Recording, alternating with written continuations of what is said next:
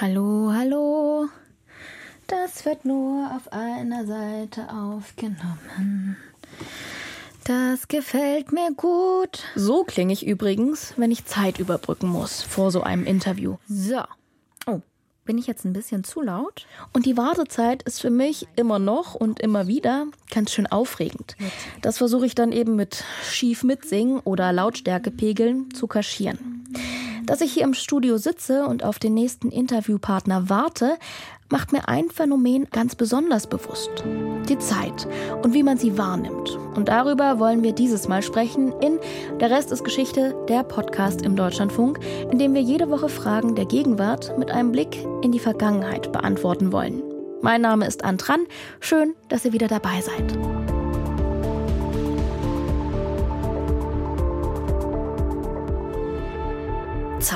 Die läuft so selbstverständlich, immer zu, ganz nebenbei. Wenn es heißt, wir treffen uns um 14 Uhr, dann wissen alle Bescheid. Wenn im März die Uhren eine Stunde vor und im Oktober eine Stunde zurückgestellt werden, dann nehmen wir das im Großen und Ganzen so hin. Auch wenn über Sinn und Nutzen der Zeitumstellung immer wieder gestritten wird. Die Zeitumstellung, die gibt's übrigens noch gar nicht so lang. Und Kalender, die haben früher auch anders funktioniert. Doch ganz von vorn. Da war ja noch ein Interviewpartner. So, hier ist Köln. Antran, ist da Herr Rübke beim MDR? Hier spricht Jörg Rübke aus Erfurt. Ja, ich freue mich, Sie zu hören, Frau Tran. Ich freue mich auch, Sie zu hören. Und weil unsere Zeit so begrenzt ist, würde ich gleich in Medias Res gehen, oder? Einverstanden? Dann können wir losschießen. Super, super. Und ich wollte mit einer persönlichen Frage anfangen. Wenn Sie in den Kalender schauen, haben Sie da einen Lieblingstag? Nein, den könnte ich nicht nennen. Äh, natürlich verbinde ich mit manchen Tagen ähm, Erinnerungen, ob das nun Hochzeitstag oder Geburtstag ist. Aber äh, nein, kein Lieblingstag. Das ist Jörg Rübke, Professor für Religionswissenschaft an der Uni Erfurt und Experte für die Kulturgeschichte des Kalenders. Darüber hat er gleich mehrere Bücher geschrieben. Also genau der Richtige, um zu erfahren, wie und wann hat das eigentlich alles angefangen mit der Zeitrechnung und den Kalendern. Ich glaube, wenn Sie und wir alle uns in die Taschen greifen oder Handtaschen oder rings um uns herum, haben wir vermutlich kein anderes Objekt, keine andere Idee, die so alt ist wie der Kalender. Der Kalender, wie wir ihn jetzt benutzen. Und wenn ich wir sage, meine ich den gregorianischen Kalender, der weltweit in Benutzung ist, nicht als einziger, aber als einer, der doch überall auch eine Rolle spielt, dass dieser Kalender so, wie wir ihn haben, im Wesentlichen aus der Mitte des ersten Jahrtausends vor Christus, stammt viertes Jahrhundert vor Christus vermutlich und natürlich auf Ideen zurückgehen, die noch etwas älter sind. Also Anfänge von Kalendern kann man dann vielleicht schon im zweiten Jahrtausend vor Christus suchen. Aber tatsächlich dieser Kalender, der ist schon zweieinhalbtausend Jahre alt also, die Geschichte des Kalenders beginnt schon weit vor unserer heutigen Zeitrechnung. So früh haben sich Menschen bereits Gedanken gemacht, wie sie sich zeitlich abstimmen können. Und dafür braucht es eben einen gemeinsamen Bezugsrahmen. Klingt doch logisch aus heutiger Perspektive. Und damals? Menschen haben natürlich mit Zeit umgehen müssen, mit äh, der Jahreszeit, den Jahreszeiten schon lange bevor es Kalender gegeben hat. Und in diesen Zeiträumen, in diesen langen Zeiträumen war sicherlich die Orientierung an der Sonne, Jahreszeiten und dergleichen das Wichtigste. Aber in dem Moment, und das ist eine Situation, die vor allen Dingen in den frühen Städten aufgetreten ist, wo man jetzt ganz viele unterschiedliche Aktivitäten auf der einen Seite in einer Arbeitsteilung nebeneinander herlaufen lassen muss, auf der anderen Seite natürlich immer wieder zusammenkommen will, vielleicht auch Menschen zusammen zwingen will. Und da hat man offensichtlich gesucht nach ja einem Taktgeber, also in einer Gesellschaft, die lange noch keine Uhren kannte oder ähnliches. Und dieser Taktgeber, der allen zugänglich war äh, und ist der Mond gewesen und äh, so eine Orientierung am Mond, Vollmond Vollmond, Neumond. Das gibt doch so eine grobe Orientierung, ein grobes Raster.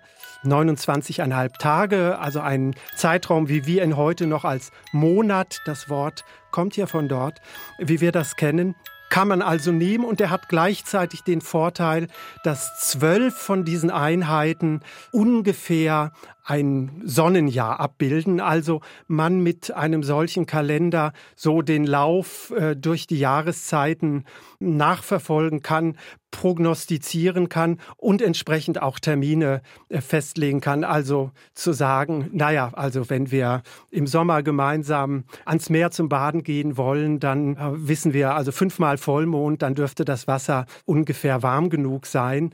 Bietet also ein gutes Grundgerüst, hat sich aber am Ende ja doch nicht durchgesetzt.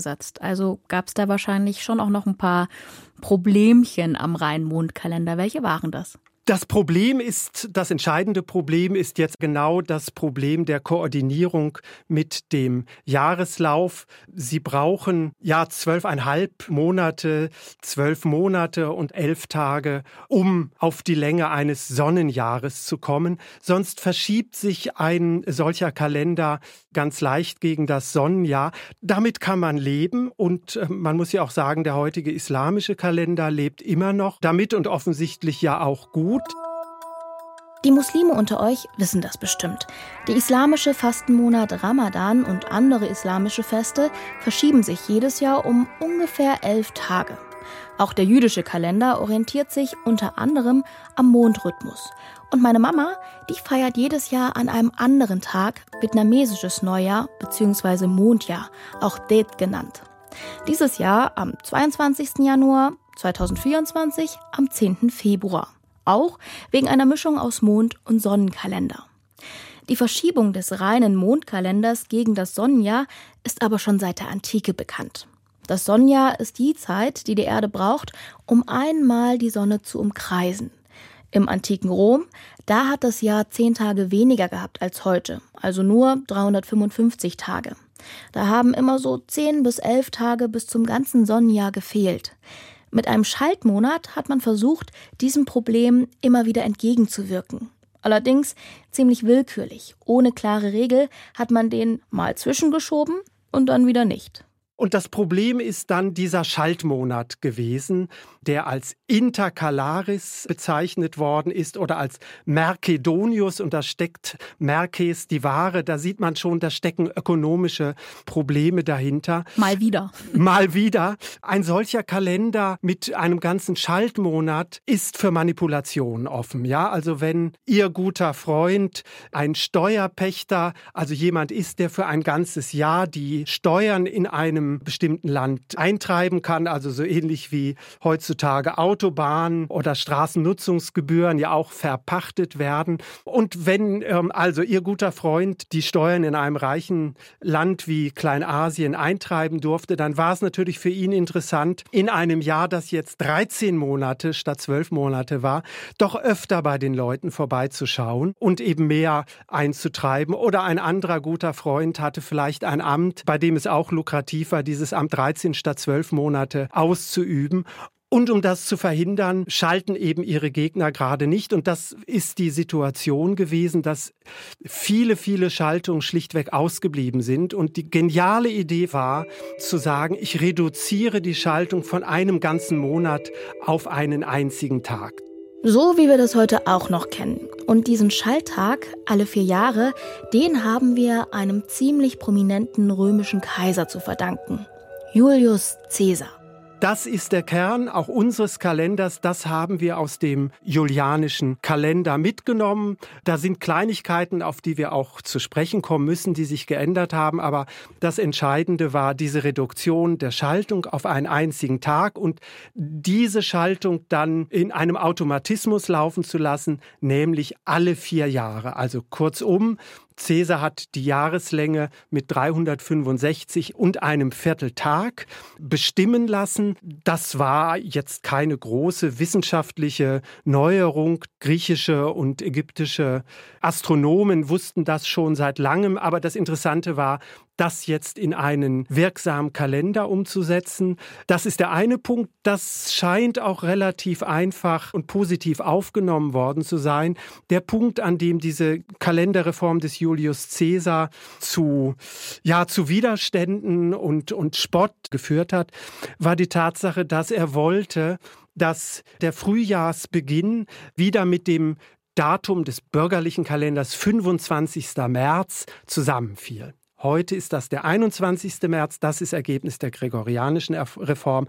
Damals war es der 25. März. Und um diese Angleichung zu erreichen, musste das Jahr, das zu diesem neuen Kalender führte, auf 445 Tage verlängert werden. Also ein riesen Chaos kann man sich denken, eine riesige Verlängerung ohne große Ankündigung. Und damit muss man auch umgehen können. Wie bei uns hat der julianische Kalender alle vier Jahre einen Tag eingefügt, den 29. Februar. Was heutzutage vielleicht etwas willkürlich klingt, war für die Römer ganz logisch. Bei denen war der Februar nämlich der letzte Monat im Jahr. Sie haben also lediglich einen Tag ans Schaltjahr drangehängt. Heute, da zählen wir die Monate zwar anders, aber ihre lateinischen Namen haben sie behalten. Deswegen ist der September heute der neunte und nicht, wie das lateinische Sept vermuten lässt, der siebte. Und der Dezember ist der zwölfte und nicht der zehnte Monat. Aber seit wann starten wir dann das Jahr am 1. Januar? Tja, das ist selbst für Kalenderexperte Jörg Rübke eine ziemlich knifflige Frage. Vermutlich hat es immer mehrere Jahresanfänge gegeben.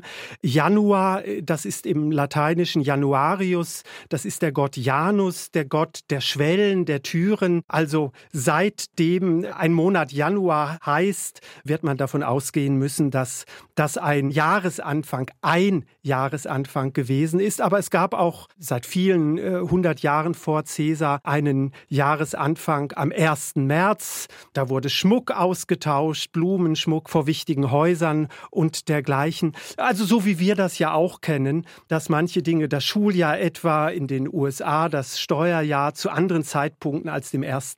Januar anfangen. Also alles ein bisschen volatil und vielleicht auch ein wenig willkürlich, so wie es am besten passt. Ja, und willkürlich heißt hier auch pragmatisch, äh, so wie die Dinge das jeweils erforderten.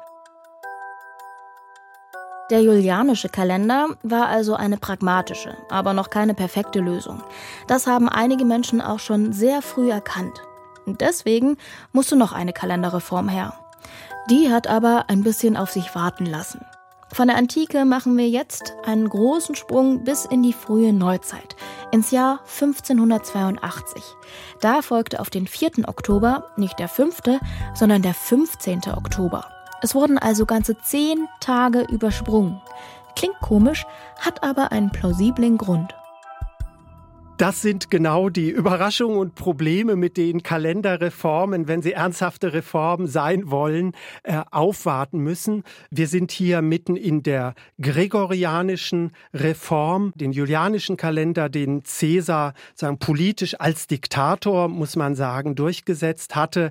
Es bedarf offensichtlich immer einer starken Führungsperson, um so etwas zu machen oder einer radikalen Umbruchssituation. Dieser Kalender hatte das Jahr mit 365 und einem Vierteltag, also 365 Tage, sechs Stunden berechnet. Das ist leider astronomisch etwas zu weit gesprungen. Tatsächlich sind es wenige Minuten weniger, aber diese wenigen Minuten äh, kumulieren sich, häufen sich an über die Jahrhunderte. Und am Ende des 16. Jahrhunderts waren das bereits elf Tage, elf Tage gemessen wiederum an dem Zeitpunkt, von dem man dachte, dass an diesem Tag Frühling anfangen müsse. Das war nach der Vorstellung dann der 21. März, so wie wir das äh, ja auch kennen. Merke, für eine Kalenderreform braucht es eine starke Führungsperson oder eine radikale Umbruchssituation und Ende des 16. Jahrhunderts, da kommen beide Bedingungen zusammen. Das astronomische Problem war seit mehreren Jahrhunderten bekannt und jetzt kam etwas hinzu, was gar nichts mit der Astronomie zu tun hatte, nämlich die Reformation von Deutschland, von Mitteleuropa, von Westeuropa äh, ausgehend. Daran hat man natürlich in Rom ganz schwer zu knabbern gehabt, hat alles versucht, das zurückzudrängen und einer dieser Versuche ist das berühmte Konzil von Trient gewesen, das ja in Rom begonnen, dann nach Trent umgezogen ist und fast anderthalb Jahrzehnte lang sich über Kirchenreform Gedanken gemacht hat. Und Teil dieser Reform war eben Gottesdienste zu schaffen, die wieder auch für die Protestanten, die Abgefallenen aus katholischer Sicht akzeptabel sein könnten. dazu gehörte natürlich auch, dass das Osterfest am richtigen Tag gefeiert werden müsse. Äh, das hat aber dann das Konzil nicht mehr selbst regeln können oder wollen und hat aber in seinem Schlussdokument gesagt, an dieses Problem muss sich der nächste Papst ranwagen. Also ein geerbtes Problem für Papst Gregor XIII. Rückblickend aber wahrscheinlich genau der Richtige für diese Aufgabe. Doch von vorn. Wer war eigentlich der Mensch, der unserem heutigen Kalender seinen Namen gab? 1502, da wird Ugo Boncompagni in Bologna geboren, als Sohn eines Kaufmanns. An der Universität seines Geburtsortes, da studiert er Jura und wird später zum Professor. Und, kleiner Fun Fact, Ugo der hatte einen Sohn, Giacomo. Und wenn ihr euch jetzt fragt, hä, wie kann das sein? Ein Papst hat einen Sohn? Dann hört doch gerne mal in unsere Folge zum Zölibat rein. Mit 40 Jahren jedenfalls, da wird Ugo Boncompagni dann zum katholischen Priester geweiht, bekommt ein hohes Amt im Vatikan und ist für den Staat auch als Diplomat unterwegs. 1558 wird er schließlich zum Bischof ernannt und 1572, da wird aus Ugo Boncompagni Papst Gregor XIII. Ein 70-Jähriger besteigt den Papstthron. Das ist Gregor, der sich dann Gregor den 13. in der Zählung all dieser Päpste nennt. Ein rüstiger, ein intellektueller 70-Jähriger, ein Jurist, der ja mit dieser ganzen Gegenreformation aufräumen will und wirklich ein globaler Denker ist. Und der setzt mal wieder, aber diesmal bis zum Erfolg, eine Kommission von Wissenschaftlern ein, die dann auch innerhalb weniger Jahre einen Reformvorschlag vorlegen. Der schickt das erstmal, diesen Reformvorschlag, an alle Universitäten, natürlich nur alle katholischen Universitäten, lässt das kommentieren. Das dauert zwei Jahre, bis die Rückmeldungen da sind. Und dann ist es 1580 äh, und es geht darum, das ins Werk zu setzen. Und es ist wirklich der Versuch, auf der einen Seite Einheit herzustellen. Das ist ihm ganz wichtig. Überall dieselben Messbücher, überall überall dieselben Kalender. Das wird gar kein christlicher Kalender, dass jetzt irgendwie die Monatsnamen, also der heilige Paulus, Petrus, was weiß ich jetzt mit Monatsnamen geehrt werden. Nein, das sind weiter diese alten heidnischen Götter wie Mars und Maya und Juno, die heute noch in unseren Kalendernamen stecken. Er konzentriert sich auf das Wesentliche, das ist dieser Schaltmechanismus, macht das ganz elegant, man merkt das praktisch nicht. Es wird weiter geschaltet wie bisher, nur alle 100 Jahre fällt eine Schaltung mal aus in den Jahrhundertjahren 1700, 1800, 1900. Nur wenn es dann durch vier teilbar ist, 1600, 2000, 2400, dann wird trotzdem geschaltet. Und so kommt es, dass Papst Gregor XIII. 1582 in einer päpstlichen Bulle schließlich Folgendes verkündet. Daher ordnen wir an und befehlen, dass von dem Monat Oktober des Jahres 1582 zehn Tage vom 5. Oktober bis zum 14. Oktober einschließlich herausgenommen werden.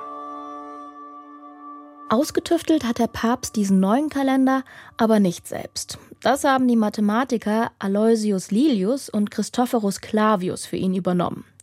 Der gregorianische Kalender ist also vor allem eine wissenschaftliche Erfindung, angetrieben von einem katholischen Papst, als Antwort auf die protestantische Reformation.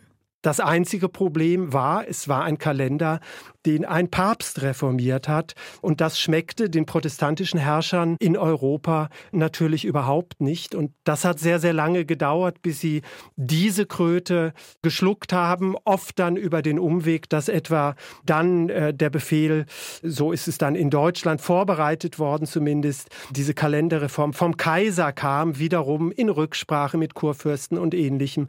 Und man dann am Ende eben einen, einen kaiserlichen Kalender und nicht einen päpstlichen Kalender Kalender einführen konnte. Aber es hat gedauert äh, in Deutschland in den meisten Gegenden, nicht in allen, nicht mal in allen, äh, bis 1700, also über 100 Jahre mit zwei Kalendern oft im Dorf zur Rechten und zur Linken.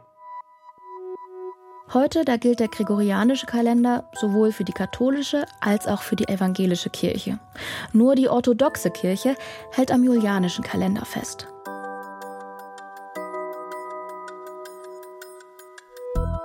Fassen wir nochmal zusammen. Seit 1582, da haben wir also einen Kalender, der fast weltweit im Alltag der Menschen gilt. Nur Iran hat den Kalender nicht offiziell eingeführt und auch in einigen Religionen und Kulturen gibt es Abweichungen für die Berechnung von Feiertagen. Vom Kalender wollen wir unseren Blick aber jetzt mal in Richtung Zeitmessung richten. Also hier im Studio, da ist gerade 9.58 Uhr mitteleuropäischer Sommerzeit. Wenn wir uns allerdings am Stand der Sonne orientieren, dann ist es hier in Köln gerade ungefähr 90 Minuten früher und in meiner Heimatstadt Dresden fast eine Stunde früher. Man spricht auch von der wahren Ortszeit. 12 Uhr ist demnach immer dann, wenn die Sonne am höchsten Punkt steht. Und der unterscheidet sich an jedem Ort, weil die Erde eben eine Kugel ist. Deswegen sind besonders die Längengrade entscheidend. Also die Erde dreht sich ja nicht von Pol zu Pol, sondern die Pole sind ja, wenn man so will, die Punkte, um die sich die Erde dreht. Also sie dreht sich in West-Ost-Richtung. Und das sind die Längengrade. Und da ist es entscheidend, wo auf der Erde man sitzt. Erklärt mir Johannes Graf, Historiker und stellvertretender Leiter am Deutschen Uhrenmuseum in Furtwangen im Schwarzwald. Dass wir die Zeit mit Hilfe der Sonne messen, ist natürlich eine uralte Idee. In der Regel haben Sonnenuhren einen Schattenwerfer. Das kann ein Stab sein, kann auch anders geformt sein. Und durch die Bewegung der Erde sieht es von der Erde aus so aus, als würde die Sonne über den Horizont ziehen. Und damit auch der Schatten. Und das kann man auf einer Sonnenuhr abbilden. Das heißt, auf einer Sonnenuhr zieht der Schatten in Uhrzeigerrichtung. Das klingt alles total intuitiv und auch logisch, gleichzeitig aber auch total unpraktisch, weil wenn ich mir jetzt vorstelle, ich hätte jetzt zu Ihnen gesagt, Herr Graf, wir treffen uns um 14 Uhr zum Interview, ich in Köln, Sie in Freiburg, dann wären wir ja total aneinander vorbeigeraten oder noch schlimmer, ich in Dresden und Sie in Freiburg. Da haben Sie recht, man muss natürlich auch immer noch vereinbaren, welcher Referenzpunkt gilt. Und das ist auch ein Prozess, der innerhalb der Geschichte der Zeitsysteme eine große Rolle gespielt hat. Dass also einzelne Zeitinseln, die zum Beispiel der Sonnenuhr in Dresden und der in Köln, dann zusammengewachsen sind zu einer großen koordinierten Zeit. Also man musste sich dann einigen auf einen Punkt und von dem aus konnte man dann sagen, ja, unsere Sonnenuhr geht eben von diesem Referenzpunkt 15 Minuten vor oder 15 Minuten nach. Und dann war es möglich zu sagen, wir treffen uns um 14 Uhr zu diesem Referenzpunkt. Dann musste man halt ein bisschen rechnen, aber die Verabredung hätte dann schon geklappt. Dabei war man sich schon recht früh einig, dass der Tag 24 Stunden hat, obwohl das keine natürliche Grundlage hat. Also, das haben wir Menschen uns einfach ausgedacht. Diese Einteilung in zwei Tageshälften zu zwölf Stunden, die ist schon sehr alt. Äh, die geht zurück aufs antike Babylon. Da spielte die Zahl zwölf eine große Rolle. Also man glaubte, dass darin fast eine göttliche Zahl zu sehen, denn das Jahr hat zwölf vollständige Monate. Und die Länge der Stunden war damals noch abhängig von der Jahreszeit selber. Das heißt, im Winter waren die Tagstunden, das waren zwölf an der Zahl, waren eben kürzer als die zwölf Nachtstunden und im Sommer umgekehrt. Und man fing auch damals an, den Tag bei Sonnenaufgang zu zählen. Das heißt, auch der Mittagspunkt zum Beispiel hat sich verschoben. Und auch die Idee, dass eine Stunde aus 60 Minuten besteht, kommt schon aus der Antike. Bis es sich auch im Alltag durchsetzt, hat es allerdings noch eine technische Innovation viele Jahre später gebraucht. Man konnte die Minuten nicht messen. Also auch die Astronomen, die ja sehr gute Instrumente hatten, auch schon im Mittelalter, die haben dafür auch Sonnenuhren benutzt und die kleinsten Einheiten, die man dort ablesen konnte, waren etwa zwei bis drei Minuten. Also es war auch eine Frage wirklich der, der Ablesegenauigkeit. Man konnte sich das vorstellen, aber messen war nicht möglich. Das war erst möglich dann wirklich mit den Pendeluhren. Also es geht da auch um Technik und Fortschritt und ich schätze dann mal, es ist auch so ein bisschen Aufklärung, wenn ich jetzt nicht ganz blöd bin. Ja, also es ist kein Zufall, dass Christian Huygens, einer der ersten klassischen Naturwissenschaftler, ein Buch über das Pendel geschrieben hat und das auch eine seiner berühmtesten Abhandlungen ist. Denn um diese ganzen naturwissenschaftlichen, physikalischen Gesetze nachprüfen zu können, das ist ja eine Forderung der Naturwissenschaft, dazu braucht es immer den Faktor Zeit. Die Uhr war insofern unbedingt notwendig, damit sich die Naturwissenschaft überhaupt entwickeln konnte. Trotzdem sind unsere Zeiteinheiten, also wie wir die Zeit messen und einteilen, menschengemacht. Das Zeitsystem, das ist eine Definition, das ist eine Konvention, das ist keine naturwissenschaftliche Größe. Und diese Konvention hat sich ziemlich lange regional unterschieden. In Italien und Böhmen wurden die Uhren auch von 1 bis 24 gezählt, die Stunden, aber der Tag begann bei Sonnenuntergang. Also bis Napoleon praktisch war in Italien der Tagesbeginn bei Sonnenuntergang. Und damit eben auch war immer die Frage, wann ist jetzt wirklich Mittag? Das schwankte mit den Jahreszeiten. Aber warum haben sich denn diese Zeitkonzepte so fundamental voneinander unterschieden? Das hat durchaus auch religiöse Gründe. Also zum Beispiel im Judentum ist es so, dass der Sabbat am Freitagabend beginnt bei Sonnenuntergang. Das ist eine sehr alte Vorstellung. Und die Vorstellung, dass man den Tag bei Mitternacht beginnt, ist einfach praktischer. Und hier kommt die Sonnenuhr wieder ins Spiel. Mit der kann man nämlich sehr gut festlegen, wann mittags ist. Nämlich dann, wenn die Sonne am höchsten steht und der Schatten am kleinsten ist. Das ist ein Punkt, den können Sie sehr gut fixieren. Und es ist immer schwierig, wenn Sie einen Tag wechseln. Das heißt, Sie haben den vorherigen Tag und dann den darauffolgenden Tag. Wenn Sie den Tageswechsel jetzt an dem Punkt machen, wo die Sonne am höchsten steht, dann müssen Sie dann auch noch mit diesem Tageswechsel zurechtkommen. Und das Praktischste war, das in die Nacht zu verlegen. Da haben die Leute nämlich geschlafen. Also, vor gar nicht allzu langer Zeit war es einfach normal, dass die Uhren in Dresden, Erfurt und Köln verschieden getickt haben. Eben weil die Sonne dort einen unterschiedlichen Stand hat. Kann man sich kaum vorstellen, aber erst 1893, also vor nicht mal 150 Jahren, da hat der technische Fortschritt eine einheitliche Zeit notwendig gemacht. Also solange die Reise- und Kommunikationsgeschwindigkeiten gering waren, Stichwort Pferd, zu Fuß, mhm. beziehungsweise Briefe, die eben auch zu Pferd oder mit der Postkutsche transportiert wurden, da fiel es nicht sonderlich ins Gewicht, dass in jedem Ort, praktisch an jeder Kirche, irgendwie in einem Dorf eine andere Zeit galt. Dazwischen war so ein Gebiet der Ungewissheit. Letztlich waren das einzelne Zeitinseln. Und äh, das änderte sich im 19. Jahrhundert mit der Eisenbahn und mit der Telegrafie. Und mit der Industrialisierung, schätze ich. Ne? Letztlich mit der Industrialisierung, die eben beides äh, möglich gemacht hat, also die technische Entwicklung.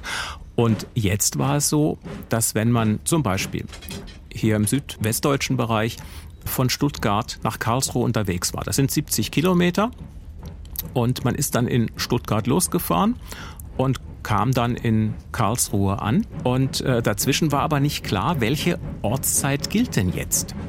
Das saarländische Volksblatt hat das damals so beschrieben. Das hat schon mancher Reisende unangenehm empfunden, wenn er von Ost nach West oder umgekehrt reisete und mit der Bahn weite Strecken befördert wurde. Seine noch so richtig gehende Taschenuhr wollte mit der Zeit der Bahnuhren nicht klappen. Sein Kursbuch zeigte genau Stunde und Minute der Ankunfts- und Abfahrtszeit der Züge. Aber das stimmte nicht nach seiner Uhr. Wenn man schnell unterwegs ist, dann wird das auch zu einer Gefahr. Also es kam durchaus auch in den Vereinigten Staaten in den 1850er Jahren wegen dieser Unklarheiten, wie man die Uhr stellen soll, auf einer eingleisigen Strecke zu schweren Verkehrsunfällen. Und dann ist man dazu übergegangen, um die Sicherheit zu erhöhen für die einzelnen Länder, in dem Fall war es das Königreich Württemberg und das Großherzogtum Baden, eigene Eisenbahnzeiten einzurichten. Und die richteten sich in der Regel nach dem Sonnenstand in den Hauptstädten. Das heißt, in ganz Preußen zum Beispiel galt damals die Ortszeit von Berlin und in Bayern die von München. Aber damit wurde das Problem ja nicht wirklich gelöst, sondern nur der Radius für einen Zeitreferenzrahmen vergrößert. Lösung versprach da ein Vorschlag eines kanadischen Eisenbahningenieurs, der hieß Sanford Fleming. 1876 schlug er nämlich vor, die Erde wie eine Orange in 24 Schnitze aufzuteilen. In dem Fall aber gleich große Schnitze. Und jeder dieser Schnitze war also 15 Grad breit und 24 mal 15 gibt 360. Das heißt, es war genauso viel wie Tagesstunden. Wenn sich die Erde einmal gedreht hatte, war es also so, dass praktisch die Zeitzone auch wieder am Ausgangspunkt angelangt war. Und jetzt hatte man die Möglichkeit, eben innerhalb dieser relativ großen Segmente diese vielen kleinen Landeszeiten zusammenzufassen und sie aber auch vergleichen zu können mit der Zeit auf anderen Kontinenten. Und im Prinzip haben wir das ja heute auch noch so. Genau. Und wir müssen nicht mehr an die Minuten denken weil die unterscheiden sich ja um ganze Stunden. Herrlich. Also das war auch eine Vereinfachung. Das klingt für mich total logisch, es klingt einfacher, es klingt praktisch. Aber war das dann in der Wirklichkeit auch so ganz praktisch umzusetzen oder gab es da auch irgendwelche Widerstände? Es gab mehrere Widerstände. Eine große Diskussion, bevor man überhaupt diesen Vorschlag umsetzen konnte, war, dass man kein verbindliches Längengradnetz hat. Die Erde dreht sich ja in West-Ost-Richtung und irgendwo musste man jetzt aber dieses Längengradnetz befestigen. In Greenwich. In Greenwich. Darauf hatte man sich dann auf der sogenannten Prime Reading Conference in Washington 1884 geeinigt. Also das war eine Konferenz, um festzulegen, wo beginnt denn nun mal bitteschön dieses Längengradnetz. Und da lagen mehrere Vorschläge auf dem Tisch. Also ein ganz heißer Kandidat neben Greenwich war eben Paris. Beides damals Weltmächte mit einer sehr großen Seemacht auch und damit entsprechend viel Karten. Aber Greenwich hatte eben doch noch mehr Karten veröffentlicht als Frankreich. Und das war dann ein Punkt, wo man gesagt hat, naja, da müssen wir einfach weniger Karten mehr nachdrucken mit diesen neuen Längengradnetzen. Das hat Frankreich gar nicht gefallen. Wir befinden uns ja da im Zeitalter des Imperialismus. Also das war eine Frage der nationalen Ehre. Deswegen finden die europäischen Großmächte erst 1911 eine Lösung. Frankreich erkennt Greenwich in Großbritannien als Startpunkt des Längengradnetzes an und im Gegenzug bekommen die Franzosen das internationale Zeitbüro zugesprochen. Im Deutschen Kaiserreich hat man sich schon ein paar Jahre früher geeinigt. Hier gilt, wie schon erwähnt, bereits seit 1893 eine einheitliche Uhrzeit. Auch damit man immer genau weiß, wann er zukommt. Oder zumindest kommen soll. Also, sogar so etwas scheinbar Selbstverständliches wie die Uhrzeit lässt sich reformieren. Eins der aktuellsten Beispiele ist die Sommerzeit. Allein in Deutschland wurde die schon dreimal eingeführt und zweimal wieder abgeschafft. Meiner Meinung nach ja einmal zu wenig. Ich als Langschläferin finde es grausam, wenn im März plötzlich eine Stunde fehlt. Babys und Tiere mal ganz außen vor. Die können mit willkürlichen Zeitsprüngen sowieso nichts anfangen und brauchen einen geregelten Alltag. Doch wie kommt es überhaupt dazu, dass wir im Sommer die Uhr eine Stunde vor und im Herbst eine Stunde zurückstellen? Dazu müssen wir in der Vergangenheit zurückgehen. Zum 30. April 1916. Mitten im Ersten Weltkrieg, da wird zum ersten Mal die Sommerzeit eingeführt. In einer sogenannten Bekanntmachung über die Vorverlegung der Stunden während der Zeit vom 1. Mai bis 30. September 1916. Da heißt es, der 1. Mai 1916 beginnt am 30. April 1916 nachmittags 11 Uhr nach der gegenwärtigen Zeitrechnung der 30. September 1916 endet eine Stunde nach Mitternacht im Sinne dieser Verordnung. Nachmittags um 11 Uhr heißt in diesem Fall übrigens 23 Uhr, also so ähnlich wie im Englischen 11 p.m. Die Idee der Sommerzeit ist schon älter. Also man hat vor allem in England äh, sehr intensiv darüber diskutiert. Da gab es einen einflussreichen Bauunternehmer, William Willett, übrigens der Ururgroßvater von Chris Martin, dem Sänger von Coldplay. Und der hat sich eingesetzt, seit etwa 1907 dafür die Sommerzeit einzuführen, also an der Uhr zu drehen und die Uhren im Frühjahr vorzustellen und Beginn des Winters wieder zurück. Der ist damit nicht durchgedrungen, weil man das als Zwang empfunden hat. Was im Vereinigten Königreich noch nicht klappt, setzt sich dann aber in Deutschland durch. In der Situation des Krieges in Deutschland erkannte ein Großkaufmann namens Rehse ausgerechnet aus der Rattenfängerstadt Hameln, dass man nun eben keine Diskussion mehr bräuchte. Also im Krieg kann man einfach eine Verordnung erlassen. Das lassen diese Notverordnungsparagraphen dann eben zu. Und äh, das hat dann sich die Regierung zu eigen gemacht, die Kriegsregierung, und äh, hat dann einfach beschlossen, wir führen die Sommerzeit ein. Im Krieg versprach man sich von der Sommerzeit eine Energieeinsparung. Das hatte man aber bereits 1916 in der Diskussion, die dann nach der Einführung der Sommerzeit startete, bereits bewiesen, dass man das nicht so eindeutig festlegen kann. Und dennoch hat man es immer wieder gemacht und man sah darin auch eine gewisse Mobilisierungsmaßnahme. Und äh, es ist dann kein Wunder, dass diese letztlich verhasste Kriegsmaßnahme in Friedenszeiten in Deutschland immer wieder abgeschafft wurde. Diesen Zwist hat es aber nicht überall gegeben. In Großbritannien zum Beispiel, wo man drei Wochen nach Deutschland zähneknirschend doch die Sommerzeit eingeführt hat, hat sich im Prinzip seit ihrer Einführung nichts geändert. Aber in Deutschland war das anders. Alles, was mit dem Krieg zusammenhing, wollte man nach dem Krieg eben nicht mehr wissen. Nach dem Ersten Weltkrieg, da hat Deutschland die Sommerzeit sofort wieder abgeschafft, um sie 1940, also im Zweiten Weltkrieg, doch wieder einzuführen aus ähnlichen Erwägungen wie schon 1916. Nur damit sie, ihr könnt es euch schon denken, 1949, also vier Jahre nach Kriegsende, sowohl von der Bundesrepublik als auch von der DDR wieder abgeschafft wird. Wenn wir jetzt richtig mitgezählt haben, dann fehlt noch eine Wiedereinführung.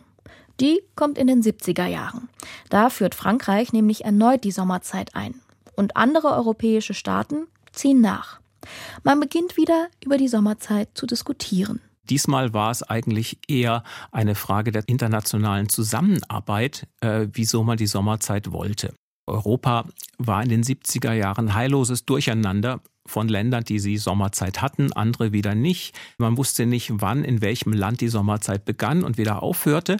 Und das sah man als eine Gefahr an für das gegenseitige Miteinander, auch für den wirtschaftlichen Fortschritt in Europa. Und deswegen versuchte man, diese Sommerzeitregelung zu harmonisieren. Und die Länder, die bislang keine hatten, entschieden sich auch dafür, die Sommerzeit einzuführen. Also 1980 kann man ja auch sagen, hat Deutschland sie dann wieder eingeführt, ganz ohne Krieg. In der kommenden Nacht um 3 Uhr werden in der Bundesrepublik und in 16 anderen europäischen Ländern die Uhren um eine Stunde zurückgestellt. Nach 25 Wochen Sommerzeit herrscht dann wieder die normale mitteleuropäische Zeit. Richtig, aber erst nachdem die DDR auch zugestimmt hat, die Sommerzeit einzuführen. Denn man wollte Berlin natürlich nicht äh, auch noch durch zwei Zeiten trennen. Die Mauer war ja schon genug. Also es war auch eine Frage des politischen Feingefühls und ich bin überzeugt, dass die Sommerzeit, die wir jetzt haben, eben kein Produkt des Krieges ist. Im Gegenteil, sondern es ist auch ein wichtiger Schritt auf dem Weg zur europäischen Einigung.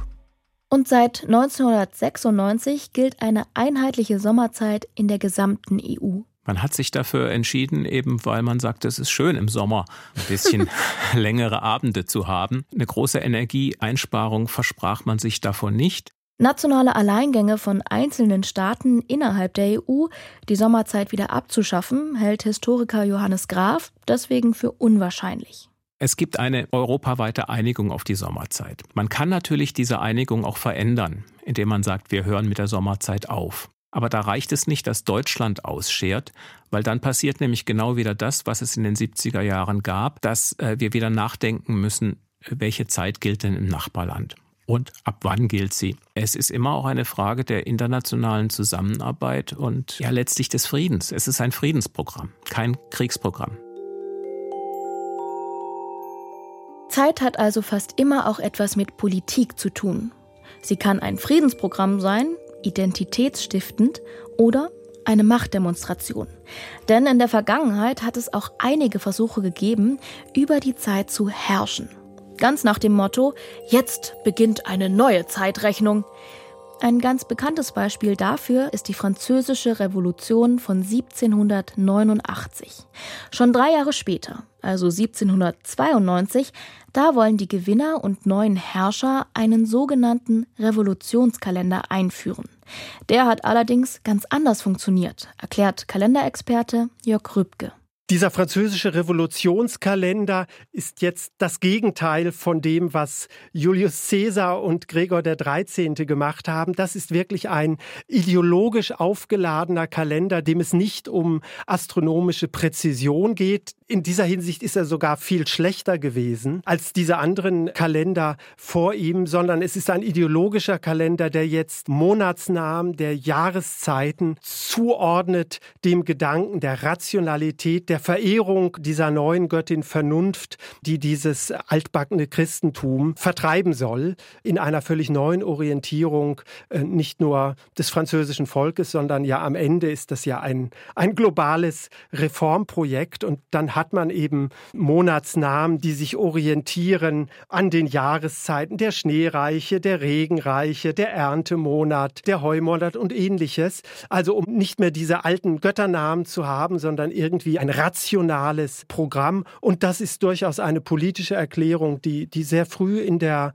französischen Revolution eine Rolle gespielt hat. Die aber am Ende nicht funktioniert hat. Der am Ende nicht funktioniert hat, vor allen Dingen deswegen, weil es wirklich in den Lebensalltag der Menschen eingriff, durch die Änderung der Woche, die von einer sieben auf eine Zehn-Tage-Woche umgestellt wurde und der Dekadie, quasi der alte Sonntag, nun zu einem Feiertag des Wesens der höchsten Vernunft geworden ist, diesen Eingriff auch wirklich in alltägliche Rhythmen, egal ob sie lesen können oder nicht, ob sie auf dem Land oder auf der Stadt wohnen, das hat wirklich breiten Widerstand erregt und Napoleon hat dann diesen Kalender als Kaiser, der ein Volk effektiv regieren will, ganz schnell kassiert. Auch die Sowjetunion hat später versucht, einen neuen Kalender einzuführen, aus ähnlichen Motiven und ähnlich erfolglos.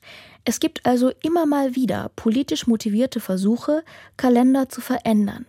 Was mich am Ende des Gesprächs noch interessiert hat, ist, ist dann unser Kalender, also der gregorianische, unpolitisch? Der gregorianische Kalender ist in seiner Gestalt, was seinen Namen angeht, unpolitisch, ja völlig anachronistisch, also einer uralten Vergangenheit verhaftet und vielleicht deswegen gerade auch ja weit über die Grenzen des Christentums hinaus, früh in, also im späten 19. Jahrhundert in Japan etwa, äh, früh im 20. Jahrhundert in China auch mit eingeführt worden. Und er ist einfach ein hochwirksames Instrument, das diesen Jahresverlauf sehr präzise beschreibt. Natürlich ist er ein Kind Europas, aber er ist doch ein Instrument, was jetzt nicht primär über Kolonisation verbreitet worden ist, obwohl ihn die Kolonisatoren mit im äh, Gepäck hatten. Aber man ja, da war die Leitung leider vorbei. Tja, und so ist das dann manchmal mit der Zeit. Was ich aber noch mitgenommen habe, für Jörg Rübke ist der gregorianische ein eher unpolitischer Kalender, auch wenn ein Papst ihn in Auftrag gegeben hat, eben weil er nach naturwissenschaftlichen Maßstäben entwickelt worden ist. Wo es bei mir heute richtig Klick gemacht hat, Unsere Zeitrechnung, die ist nicht naturgegeben, sondern menschengemacht. Und ich bin froh, dass die Uhren heute in Köln und Dresden gleich ticken. Und obwohl ich privat keine Freundin der Sommerzeit bin, habe ich nach dieser Folge verstanden, dass eine einheitliche Zeitmessung auch ein Zeichen für Kooperation und Frieden sein kann. Also eine richtige Errungenschaft, die es durchaus zu schützen gilt. In der nächsten Folge, da geht es um ein altes Phänomen, das kaum aktueller sein könnte. Geschichte einer großen Lüge, wie immer wieder neuer Antisemitismus entsteht. Diese tiefe Feindschaft, die Vorstellung, dass alle Probleme auf der Welt sind auf der Juden zurückzuführen sind, das sieht man auf der Charta der Hamas, der Auslöschung des Staates Israel, propagiert. Also es geht nicht darum, Befreiung von Gaza oder Westbank. Ich bedanke mich bei Jörg Rübke und Johannes Graf, unseren Experten für diese Folge. Recherchiert hat Christian Röther, Produktion und Regie Thomas Ibrahim, Redaktion Monika Dittrich. Ich bin Antran und sage danke fürs Zuhören. Und wenn ihr uns auch mal live sehen wollt und zufällig aus Berlin kommt, dann habt ihr am 7. November die Chance dazu. Da kommen wir nämlich ins Kulturkaufhaus Dussmann in der Berliner Friedrichstraße. Es geht um die Geschichte des Schenkens und ich bin auch dabei. Tickets gibt's bei Dussmann im Netz und ich freue mich, wenn wir uns da auch mal in echt sehen. Und falls ihr Kritik, Lob oder Fragen zum Podcast oder zur Folge habt, dann schreibt uns doch einfach eine Mail an der Rest ist Geschichte at deutschlandfunk.de. Ich sag Tschüss und bis zum nächsten Mal.